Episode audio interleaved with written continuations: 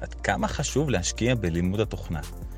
אז התשובה היא חשוב מאוד, ובתי הספר לא מלמדים אותנו מספיק את התוכנות כמו שצריך. הם מלמדים אותנו, כן? יש לנו ידע בסיסי, תוך כדי עבודה אנחנו לומדים, אבל באמת חשוב, בטח בהתחלה, ללמוד את התוכנות כמו שצריך בצורה יסודית. פעם היה מערכי שיעורים מלאים בשירות שנקרא לינדה, היום זה יצטרף ללינקדין, לא יודע מה יקרה מזה בהמשך, לא משנה.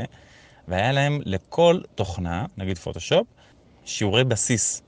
ושם היו באופן מאוד יסודי ומאוד שיטתי, עוברים פעולה-פעולה, דבר-דבר, ומלמדים את התוכנה באופן בסיסי מאוד מאוד מאוד טוב. וזה היה נורא קשה להאזין לדברים האלה, וצריך הרבה סבלנות, אבל זה היה מה זה משתלם, ואתה רוכש ידע. ואז הם עשו, אחרי ה-essential training, הם עשו advanced training.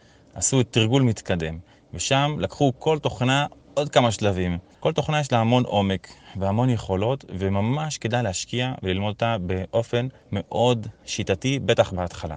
לא לעשות את הטעות ולראות טטוריאל פה, טטוריאל שם, שהם לא קשורים.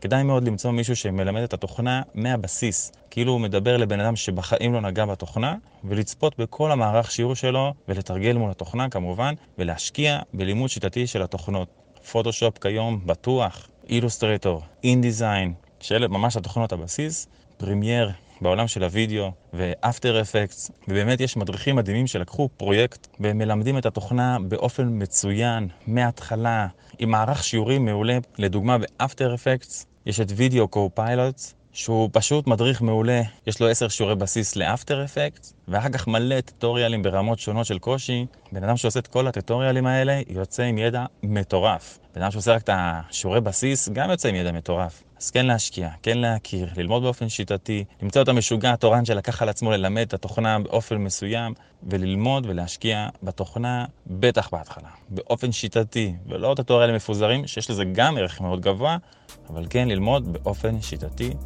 כמו שצריך כל תוכנה.